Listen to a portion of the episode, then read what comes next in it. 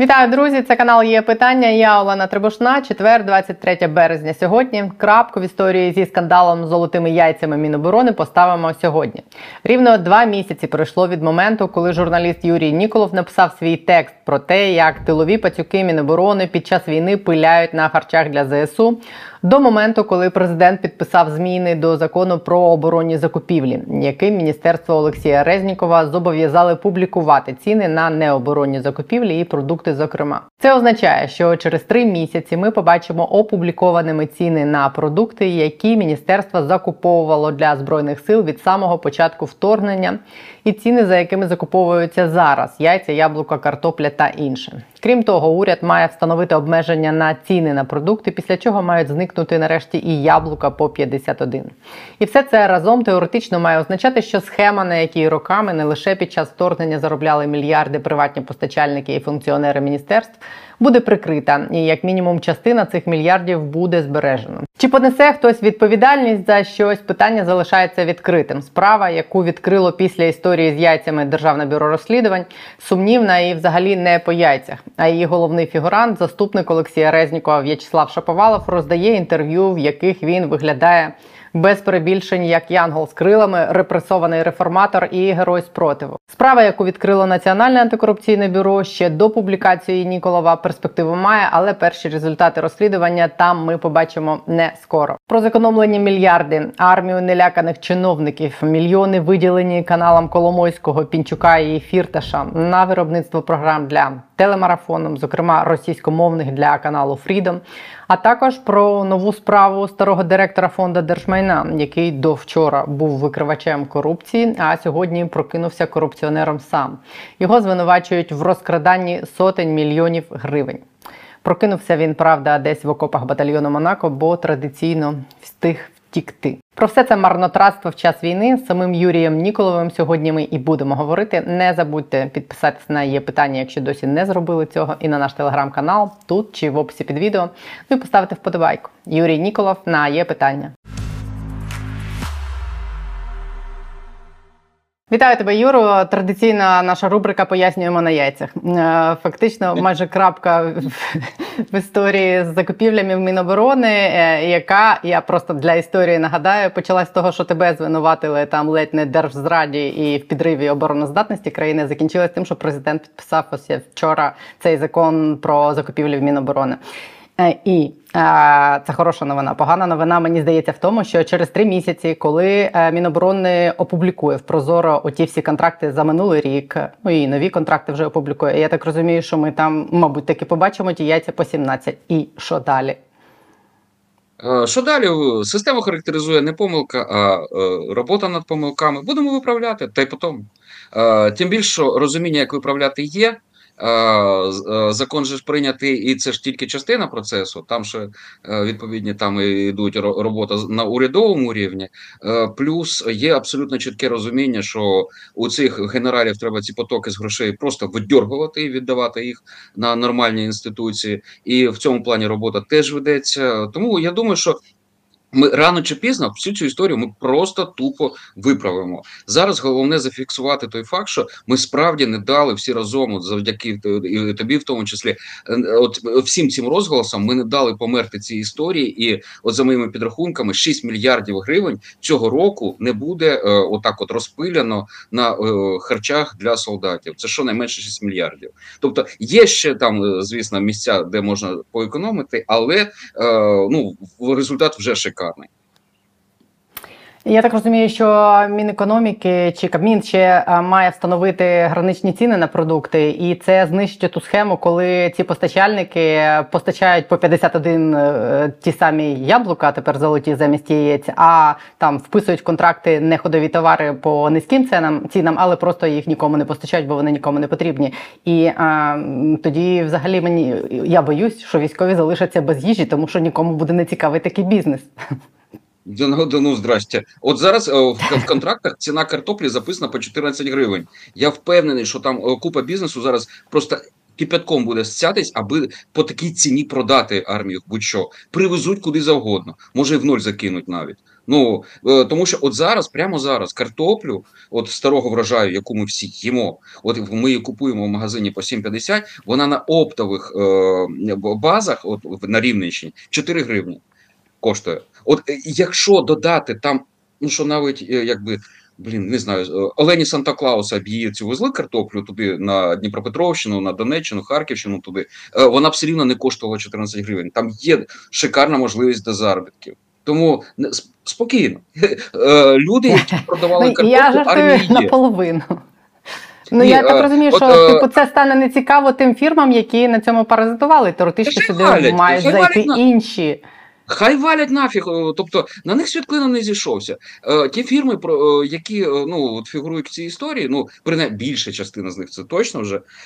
Це просто представники тих угрупувань, які десятки років сиділи на обдиранні Міноборони. Ну я про них ще 10 років тому писав. От годівничка для Міноборони був такий заголовок в мене навіть. Тобто я писав про ті самі групування, що і зараз. Тому світ клином не зійшовся. Це не біном Ньютона, якийсь взяти картоплю в одному місці і доставити її в інше місце. Е, звісно, треба просто подолати бюрократичну абсолютно схему, яку Міноборони кілька років тому всадила, завдяки стала можлива ця маніпуляція. Мова йде про цей дурацький каталог на 407 видів продуктів, які прямо зараз. е, Вимагається, щоб е, там постачальник армії міг поставити солдатам. Я ж кажу, в тому числі осетра охолодженого, який мене вибішує. Не морожений, а навіть от охо- охолоджений. Що напередок привезти осетра охолодженого? Ви ж е, дурачки там зовсім кончені, чи що? Але е, справа в тім, що нещодавно е, Міноборони влаштовувало зустріч з великими рітейлерами, ну з мережами, які прямо зараз продають харчі в прифронтових зонах, магазини там працюють. І от картопля в Дніпрі вона там коштує в магазині 9 гривень, а не 14. Е, так от, рітейлери зустрічались з ними і кажуть: ми оце, оці ходові товари легко постачати будемо як огонь. У нас логістика теж працює, тому що вони в магазині так само возять. Ну, з оптової бази в магазин треба привезти. Хоч в Коростишів, хоч там в Запоріжжя, хоч якийсь е, райцентр, хоч в село якесь. Так само возять, абсолютно. Так от, вони просто кажуть: типу, хлопці, що, що це за придурь за, за, за сетром? Що це там ківі, які, ну не ківі, вибачте, які, е, ікра якась робить. Давайте ви от без, без оцих от фантазій там вологих, типу, е, от просто сформуйте список, те, що е, солдатам реально дають, кормлять, що є ходовим. І цей список же ж теж не є секретним. Насправді, ну я вже бачив, які продукти. Е, Міноборони закуповує справді найчастіше. Ну, точніше, не закуповує, а вже приймає на склади. Так там мова йде про абсолютно прості речі: картопля, тушонка, перловка, гречка, капуста, буряк. Ніяких А осітрів. сетра нема. Нема осетра. Ну, ну, ну, ну. Ні, ну можливо, його, звісно, там е, на е, проспект Воздухофлотський в Києві там дос- е, доставляють, щоб доставати е, ну, додати враження якимось міністрам. Але ну Ти я підриваєш ну, обороноздатність. Е, Я підриваю тільки комерційні таємниці от е, деяких там хитрих ручонок. Так от, рітейлери кажуть, типу, давайте оце приберіть. І тут Міноборони каже: ні, минуточку. У нас оце отак от записано, оце треба, щоб воно було. Будь готов в будь-який момент на протязі двох тижнів доставити сетра охолодженого в тому числі. І рітейлер каже: ну, ну з цим неможливо мати справу. Це больне і хворе, воно невиліковне. І тому ну я от е, притримуюсь, ну от моя така особиста позиція, що е, з Міноборони це все треба просто виривати з корнем, оце всю закупівлю, щоб вони просто не мали до неї жодного стосунку. Е, По аналогії можна сказати з Міністерством охорони здоров'я кілька років тому ми всі бідкались, думали, ну як же оце ну прокляте місце, оце там що ти туди не купуй, там хоч бінти, хоч швидку допомогу, таблетки, маржа от, отака, от неймовірна. Держава тоді створила в порядку експерименту окреме держпідприємство, назвали медична закупівля України. Е, Воно почало проводити торги. е, ну, досить окремо е, від Міністерства охорони здоров'я, перетягнуло спочатку на себе частину, а потім зараз вже все переводить на- себе і ту частину, яку проводили міжнародні закупівельні організації для України. Ну бо кілька років тому, коли це все починалось, ми не знали просто, що робити настільки, що закупівлю таблеток для країни віддали взагалі міжнародним організаціям, типу ПРООН. Так от зараз МЗУ переводить це все на себе і показує, українці здатні можуть е, і володіють технологіями закупівель без кр- крадіжок. Е, тому я думаю, що е, редуплікувати такий механізм на Міністерство оборони не в біном Ньютона.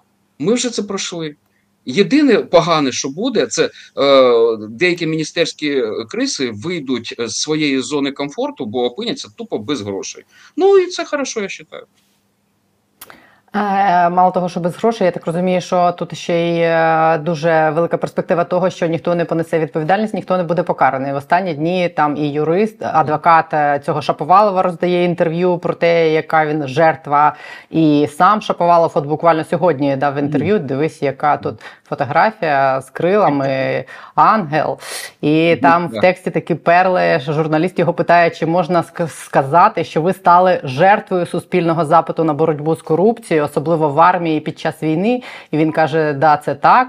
І далі журналіст йому каже, що можна проводити паралелі між вашою справою і справою проти реформаторів Кобальова та Пивоварського. І я так розумію, що нічого з того не ну, буде, бо розслідування НАБУ буде ще не скоро. І да, тут, є тут є частка справедливості в всьому цьому. Е, ну, е, як то кажуть, справа, по якій Шаповалов і зараз там е, має підозру, вона, ну як кажуть, поламана, пропита, подрана е, ну ще до оголошення підозри була.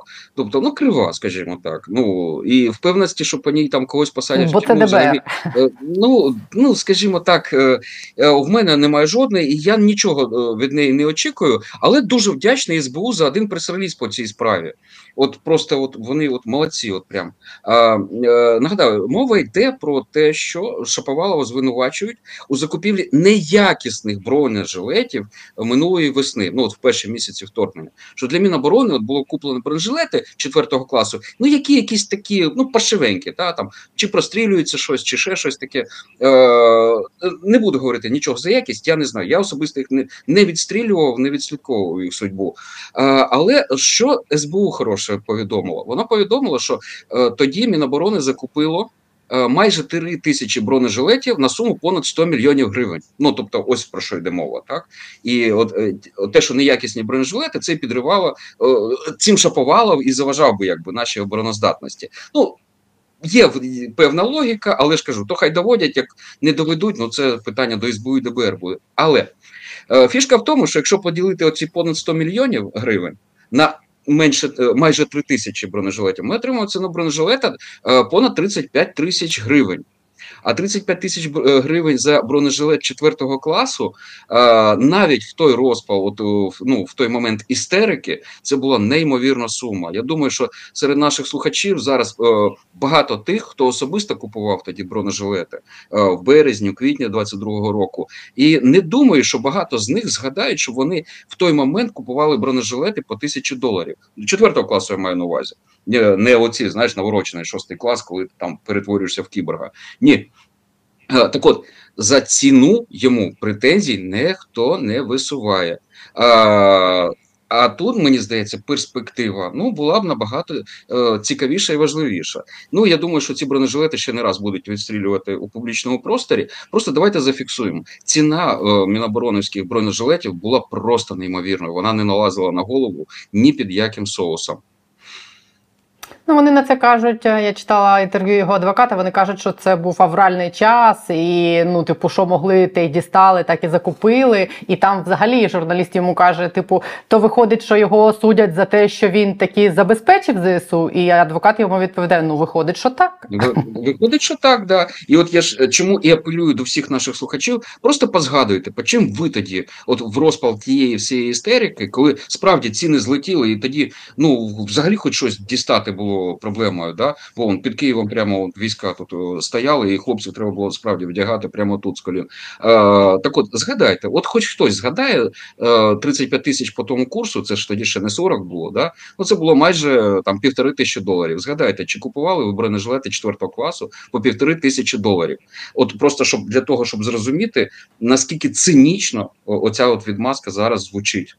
Ну тому, тому що ну або у всіх у нас пам'ять мало повідшибати, так або ну адвокат просто маніпулює. Ну тому що я розумію, є паніка істерика, але і хлопці, але і, і межа є ну цинізму у цьому, і межа там в, грошах. Ну, за свої гроші ти купував би отак, от називається Шаповалов, якби стояло питання. Купи собі бронежилет за півтори тисячі баксів, називається.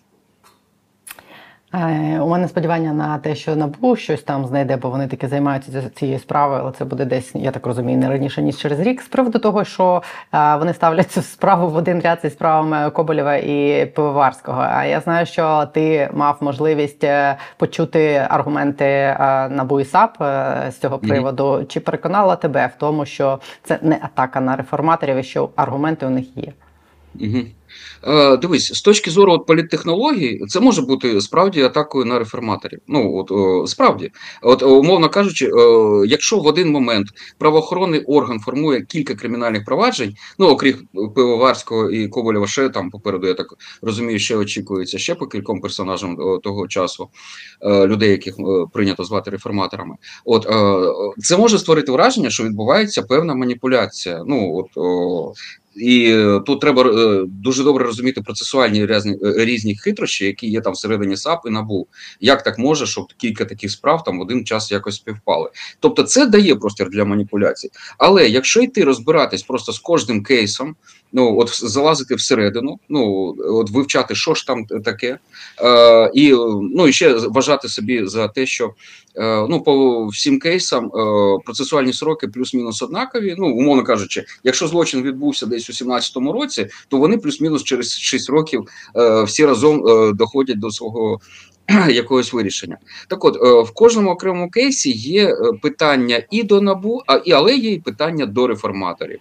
От, е, скажімо так, я про кожен з цих кейсів от, е, зрозумів, що е, у нього є дві сторони: одна, скажімо так, якщо так просто, економічно-філософська, державна, да, а інша юридично-бюрократична, інструкційна. От і, і в кожній з цих справ я от можу сказати, що е, оця державна економічна е, частина історії, е, вона в мене не виникає великих питань. Ну от, якщо просто е, я вважаю, що Коболєв справді заслуговував на свою велетенську премію за ту історію, яку він зробив. Тобто е, за те, що він е, втягнув в Україні ну скільки там 4,5 мільярдів доларів. Да? Е, І це не по якійсь рутинній справі. Ну не те, що він кожен день ходив на роботу, підписував звичайні документи. Ні, це був унікальний кейс, е, і я не пам'ятаю, ну не знаю навіть жодного такого кейсу в Європі, е, чи де щоб хтось з Газпрома е, е, стягнув через міжнародний суд таку купу грошей. Тому я вважаю, що він мав право на ці гроші з точки зору. Ну, як людини мене, да, от, е, а, але з точки зору юридичного оформлення, як це все було зроблено, я починаю, що е, я розумію, що починається якісь е, тертя з нормативкою. Ну е, так, також я пам'ятаю, які були контри між е, Коболєвим там і Гройсманом того часу. Я розумію, що Гройсман, як голова уряду, не дозволив би. Коболєву жодним чином привести ну, урядову нормативку зручне положення для е, уже бездоганно кристально чисного нарахування премії. Тому, скажімо так, е, е, хорошу справу зробили, мабуть, що не в дуже чистий спосіб. Але це мені здається як не юристу. Та і я просто сподіваюся, що в суді, ну, в суді вже ж повирішується е, ну, законно то чи незаконно. Ну аналогічно справі пивоварського. Е, тобто законники вважають, що пивоварський там. Як би мовити, воза поперед кобили поставив. Спочатку підписав, потім дочекався, поки не ще не вступив в силу якийсь закон. Сторона Пивоварського навпаки вважає, що все було зроблено не тільки в межах закону, а ще й розумно. Ну і а з точки зору економічної логіки, ну там взагалі питань у мене великих немає. Тобто держава. Вступила, так би мовити, в партнерство з компанією, якій довірила ну, акваторію державного порту, щоб вона її розбудовувала. Так, за це вона збирала гроші з суден, які туди заходила. Так, вона на цьому заробляла, але по суті держава отримала ну фактично пожвавлення економічне в тому порті в обмін на те, що ну приватники почали виконувати функцію, так би мовити, ну що. Як як володільця нового цього об'єкту, це йде всупереч традиційним уявленням, е, що держава має от все, чим володіє, вона має контролювати. Оцей державний сектор економіки, це така класна віч, потужність. Е, насправді ми. Постійно з цим ми стикаємося, що державний сектор постійно дає комусь можливість заробляти ну, на тому, щоб на неприватизованому майні. І оце з цим портом була та сама ж історія. Ті гроші, які віддали приватній компанії на покращення е, порту, ну і відповідно на свій заробіток на всьому цьому. Е, і і е, е, за звичайних обставин, якби цього не було, йшли повністю в карман державної адміністрації портової, яка в, е, в той момент знаходилась під абсолютно повним контролем команди тодішнього міністра внутрішніх справ, яка через свої ручні тендери виводила звідти. Ну ми писали про це не раз. Там десятки сотні мільйонів гривень. Е, вилізали звідти. Ну тобто з державної кишені ці гроші розчинялись е, е, просто в іншому напрямку. Так, так, так ми розуміємо, це заробила приватна фірма, а так ми розуміємо, що ці гроші платила приватна якась прокладка. Ну, скажімо так. Питань є багато, багато з них носять екзистенційний взагалі такий відтінок. Ну, наприклад, що важливіше, право чи закон ну така світоглядна дискусія. Е, ну от у нас, як то кажуть, війна, е, війна це криза, а криза це можливість е, якраз і відрефлексувати все це. Ну і зрештою побачити, куди ж біжимо і що робимо. І ще одного реформатора справа з'явилася вчора про Дмитра Синиченка, якому вручили підозру за багато, ну, багатомільйонні розкрадання на одеському припортовому заводі і об'єднано гірничо-хімічній компанії ОГХК. Так. Е, найбільше вразило те, що Синиченко кілька разів грав роль людини, яка здала корупціонерів. Як з'ясувалось, корупціонерів він здавав і був викривачем, тому що вони були конкурентами. Я просто ну це вражає в цій історії, але е, ну ще більше вражає те, що йому вручили підозру, коли він, по-перше, давно втік. По-друге, е, є сумніви в тому, що він був, що він робив це, ну там, попри те, що хтось на горі там не знав про те, що там відбувається на цих великих підприємствах, mm-hmm. чи таке можливо? Е, ну, по-перше, це не е, це неможливо, щоб він е, діяв сам. Ще з моменту, коли Синіченко починав це встановлювати своїх людей. Ну, коли він власник мережі столових, от реально мережа столових два гуся, і от її власника він ставить директором Одеського припортового хімічного заводу. Ну, торгівля виробництва аміаку, столова хімія. Ну тут у мене якось воно Свіжа кров. Е, Ні, ну свіжа кров це хорошо, але ж свіжою кров'ю, то, скажімо так, це негативний відбір ну не професійна ознака, а якась інша. Для мене це завжди маркер того, що відбувається щось погане, е, коли обирається не за критерієм е, професіоналізму. І тому, коли е, директора столової призначають директором хімічного комбінату, я починаю відразу думати, щось тут не так. І мені тоді багато людей розповідало, що Юра, ти абсолютно правий, все не так. Гроші по старовинній схемі продовжують іти з заводу. Мова йшла про компанію АГТ, вона насправді була ще за 4 роки до Синіченка вставлена на завод. Тобто там вона рясніла прізвищами, пов'язаними з колишнім головою офісу президента Ложкіним. Е, тобто, і там ну не було якихось великих сумнівів, що е, те, що відбувалось е, до Синіченка, продовжувалось після Синіченка. Просто була та та, та сама історія. От е, і е, Е, про Синіченка відразу, коли от почали оці здачі, там першого, другого, третього він здав. Е, я жартував з одним з е, ну, колишніх урядовців. Ми з ним будували різні гіпотези. Так по якому критерію здає Синіченко? Чи то поріг взятки ну, малий, чи то він просто статистикою веде там кожен десятий, ну наприклад, або ще щось. Також говорив з детективами, які Ну вже теж після того, як Синіченко ну поздавав тих, кого поздавав, так а а потім попризначав, кого попризначав. Так, от вони теж сумно, на жаль, жартували, що да, от така людина. На жаль, нам трапилась. Ну далі е, я розумію, що відбулося. Далі у, у, у спеціалізованої антикорупційної прокуратури довго не було голови. Купа справ валялась, припадали пилом. Е, ну от нарешті, е, коли САП отримав голову, Е, е, багато справ зрушило з місця. Я так розумію, що це одна з тих справ, яка, е, хоч і стосується того, що було там три роки тому. Е, але от змогло зрушити справи саме зараз. Ну звісно, що Синіченко всього цього не чекав, а тим більше він давно втратив і справді е, довіру в офісі президента. Е, Було відомо про, скажімо так, про його конфліктні е, стосунки, е, як то кажуть, в офісі. Точніше, джерела пов'язані з офісом президента, що Сенниченко вів занадто вже шалений піар, е, тобто він вже від себе публікував ролики, що це він щось там продав, чи він щось там е, класно заробив державі е, якийсь там мільярд, е, там е, випускав від, відео з цим, е, і забувся про те, що кожен такий красивий мільярд має виходити з Зеленського, а не з якогось дрібного клерка, навіть з фонду держмайна. Тобто, це що як, як втратив е, під ногами якусь таку почву. Також казали, що Да, е, ну каз, каз- говорили про невдоволення офісом е, масштабами діяльності Синіченка. Ну тими, які, які він він вів. Е, У нього довкола він був абсолютно не один. Е, відо- відомо, що ну основний, головний там діяч був це Денис Кудін, його заступник. От, але Кудіна, е, я так розумію, вже після цих записів, ну от якщо хронологічно розбирати, е, ці записи, о, які НАБУ оприлюднило вчора, вони були зроблені ну там 20-21 рік, е, десь так. А, а Кудіна наприкінці 21 року було перевели з фонду держмайна в е, е, Міністерство економіки, де він продовжує працювати. Е, тому, скажімо так, е, з того, що оприлюднило набу, я розумію, що у них є купа зачіпок в різні сторони з цієї справи.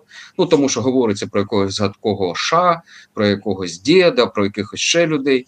Е, можливо, детективи, я сподіваюся, продовжують роботу над цим. І дуже сильно сподіваюся, що вони продовжують роботу не тільки по горизонталі, а й в глибину часів. Тому що ж кажу, Одеський припортовий завод. ем, ну, оця компанія діяла на ньому набагато раніше. Ну, тобто вона зайшла набагато раніше, і, е, і діяльність тих часів теж треба, е, ну, скажімо так, її займатися. Ну, я так розумію, що в минулому це, це все контролював, типу там оці Каноненка Грановські, та ті люди за попередньої влади. Е, Про причетність Каноненка і Грановського до цієї всієї історії відомо вже з тих справ, які зараз прямо е, йдуть в судах. Е, Тобто Грановського взагалі офіційно набув підозрі е, в цій історії з розкраданням на одеському припортовому. Але е, ну, те, що журналісти писали, в тому числі я, коли ми вивчали бекграунд цієї компанії, яка займалась поставками з одеського припортового заводу, то там ми бачили багато зв'язків, ну таких бізнесових зв'язків, засновників з головою, тодішнім головою офісу президента України Борисом Лошкіним. Тобто, фактично можна казати, що це була така е, була тоді і залишається зараз. Що цей завод був, так би мовити, е, сировинною базою для офісів президентів та правлячих е, партій своїх часів. Ну тобто, при Порошенку були одні, при Зеленському інші, але в будь-якому разі все рівно хтось постійно був. Ну, от і я ж про те, що те, типу, у спадок схема передається просто, міняється влада, міняються люди, які при владі, і вони сідають на старі схеми. Треба це все не знаю, Та навіть не сіли на нову схему, а просто було. взагалі лишилась та сама фірма. Взагалі все лишилось то саме. Просто на Чому? інші Нічого рахунки гроші стали йти. Можливо, десь там вже кінцевий бенефіціар е, інший отримав вже якось іншим чином. Не в чемоданах, там, можливо, десь за кордоном на якихось рахунках. Ну, можливо, так. Ну, що тут скажеш? Пороблено. Ну, це треба все продавати в приватні руки, щоб з нього був толк. Да, ну але на жаль, одеський припортовий зараз продавати ну неможливо навіть в теорії. Ну це його навіть по ціні металолому буде буде складно зараз продати. Ну тому що він я знаходиться розумію, я в не про зараз. зоні. Да. Ще одна історія, остання, яку я тебе хочу попросити прокоментувати. Твоє видання Наші гроші вчора опублікувало матеріал про те, що виділили там якусь купу мільйонів на телеканали олігархів для того, щоб вони робили продукт для телемарафону, і, зокрема, для Мгм. цього телеканалу Freedom російськомовного. Е, Скільки там чого кому виділили, і головне, навіщо Мгм. ми витрачаємо гроші на російськомовний контент? Чи це теж просто історія про розпилювання грошей? Мгм. Ну, це якась абсолютно дурацька на мене історія. Е, Вона виникла е, ну, з, з позиції того, що ну, піарники о, Зеленського от колись придумали, що так от добре мати б російськомовний канал, який би отак от би працював на там окуповані, приокуповані території. І давайте для цього влаштуємо такий спеціальний телеканальчик, е, ну, щоб російськомовний був. Чому він російськомовний, виходячи з загальної концепції, я розумію. Якщо ти працюєш на окуповану територію, звісно, там всі російською болтають. Да? От, на Крим віщати українською мовою немає жодного сенсу. Ну це нерозумно просто. От, Але тоді ж відразу почали говорити, що хлопці, ваш телесигнал туди банально не добиває. Ну його там просто не приймають. От він поблокований там супутника в цих яких, яких мережах. Тому ви ви віщаєте фактично всередину України. І тоді ж почали говорити про те, що от ж напередодні вторгнення, що телеканал Freedom мав би. Е, Розвернутись, його реклама вже почала висіти навіть у Львові. Е, що от є такий канал, він такий от щось віщає. Е, тобто, ну з'явилось таке враження, що просто у слуг народу з'являється свій власний телеканал в піку олігархічним е, каналом, І от тоді почали його насичувати державними грошами. Але потім оце трапилось вторгнення, змінилась загальна концепція. Олігархи взяли під козирьок, вступили всі до єдиного в національний телемарафон. Е, і е, з часом от їм стало так якось так обідно, що е, ну, заводи то у них справді вже не так працюють, як раніше. Та? От, у, когось навіть щось повідбирали, у когось ракетами щось розбили або окуповане. А ти бери гроші і витрачай просто на рекламу одного е, політика. Ну бо ми розуміємо, що в цензурованому просторі, яким є національний телемарафон, е, говорити там про інших якихось політиків е, неможливо, і фактично все, що там відбувається, це такий єлей для правлячої партії. Е, Опозиційні канали ж, до речі, повиганяли звідти, їм не дали можливості, їх навіть повиганяли з, з загального телепростору. Е, От е, і е, тоді посталося питання, як вас фінансувати? Бо е, були навіть розмови. Я чув, що влада зверталась до міжнародних донорів, що типу, ну допоможіть. Е, бачите, яка ж хороша справа виконує. Єдиний марафон тримає всю Україну ж докупи. Ось ми зшиваємося ось таким чином. Але міжнародні донори подивились е, ну, на наших і кажуть: типу, хлопці, ви при своєму розумі, щоб ми фінансували фактично Коломойського, Пінчука, Фірташа. Оце у вас там нормально все зростається. Е, Типа, ви ви там Форбс давно зазирали, оці там циферки давно бачили. Ну, наші там. А олігархи що? Невдобно. Е, Да. Е, І от і почали щось мудрувати і так далі. На бюджет на цей рік заклали е, там 2 мільярди гривень, якщо я не помиляюсь, на фінансування телемарафону. От е, по якій схемі в ті гроші туди закачано зараз не зрозуміло. Е, Е, наскільки я розумію, що ну гроші олігархам, е, точніше, гроші на функціонування телеканалів справді потрібно. Ну платити зарплату, там апаратуру, е, це все справді потрібно. Це питання з якої кишені, і от по єдиному телемарафону, який прямо зараз продовжує шурувати і тримати монополію на інформаційне мовлення, Е, схема поки що невідома, але от по телеканалу Freedom, цьому незрозумілому якомусь такому новоутворенню російськомовному, е, продовжили шарувати через Прозоро. І завдяки цьому стало відомо, що ну от починаючи з літа минулого року, майже 400 мільйонів е, от прошарувало саме на компанії на телеканали Пінчука, Фірташа і Коломойського. Спочатку в схемі був також канал Ахметова, але оскільки він фактично ну самий опальний олігарх зараз, він минулого року здав же ліцензію, взагалі відмовився від віщання в Україні. Тому угода з ним, ну початкова, яка була вкладена, була зрештою розірвана. Це правда. Тобто Ахметов не отримував фінансування від е, держави на е, ці телеканали, ну на цю теледіяльність. А от у Пінчука, у Коломойського, у Фірташа з Льовочкиним Харашковським, нічого не не пошкрібло, нічого, все нормально. Отримати з держави гроші а, на те, щоб ну, підтримувати цей дискурс. Да. Ну, Я був ще, е, дуже вдячний тим би державним діячам, які б змогли телеканал Freedom зробити одним з тих, які от з кожного утюга в єгипетських е, готелях е, віщають. От бо от я коли там бував там пару разів, мені вдалося колись до війни побути в цих простих турецьких готелях. Е, то я розумію, що коли ти хочеш включити, почути щось тобі зрозуміло, у тебе на вибір або є турецький телеканал, або рашистський. Так, от, якби там оце от Фрідом оце і, і віщав, от там, тоді б я е, вважав би його місію виправданою. Ну, бо в нього було б справді питання, для кого він там російською має віщати? З ким ми там хочемо Для- для говорити? мене- Якщо для так, нашого- то хай би англійською. Ні, ні, ні, для мене, принаймні для мене. Е, ні, є для купа тебе народу. навіщо російською? Да, не важ... Можливо, кацапи якісь почують, що зрозуміють. Дивись, для мене Вони не невелика будуть нас проблема. дивитись. Ні, е, дивись, е, набагато простіше, якби хоч якийсь був прикладний зиск з усього того. Але навіть якщо окей, якщо нема е, можливості в готелі запихати його там і запихати саме в ті мережі, де люди, які говорять російською, от в Європі, у нас зараз мільйони людей. От просто мільйони наших людей в Європі. У них нема можливості дивитись е, наш е, телемарафон. Ну на місцевому телебаченні. Можливо, до них би дотягувалось, але ж кажу, це просто існує як щось, яке мов мовить в нікуди. Оце як радіоприймач взяти, повернути його до стіни, закрити подушкою і засовувати в нього гроші, щоб він віщав просто в глуху стіну. Оце зараз отака, мені здається, історія. Е, яка ще, на жаль, до того ж дуже багато коштує. Ну, я ж кажу, 400 мільйонів це Краще починаючи з літа минулого купили, року. Бо... Кажу, Ну, краще на 400 мільйонів турнікети можна купили, багато бо пишуть мені, що людей мобілізують, а- вони пишуть, прошліть аптечки і турнікети, бо нема. Зате в нас є канал Та. Та у нас чого тільки нема, да? весільних мавіків теж немає. Ну, ну як то кажуть, що, що у нас є? Да? От е, це легше е, знайти, що у нас є.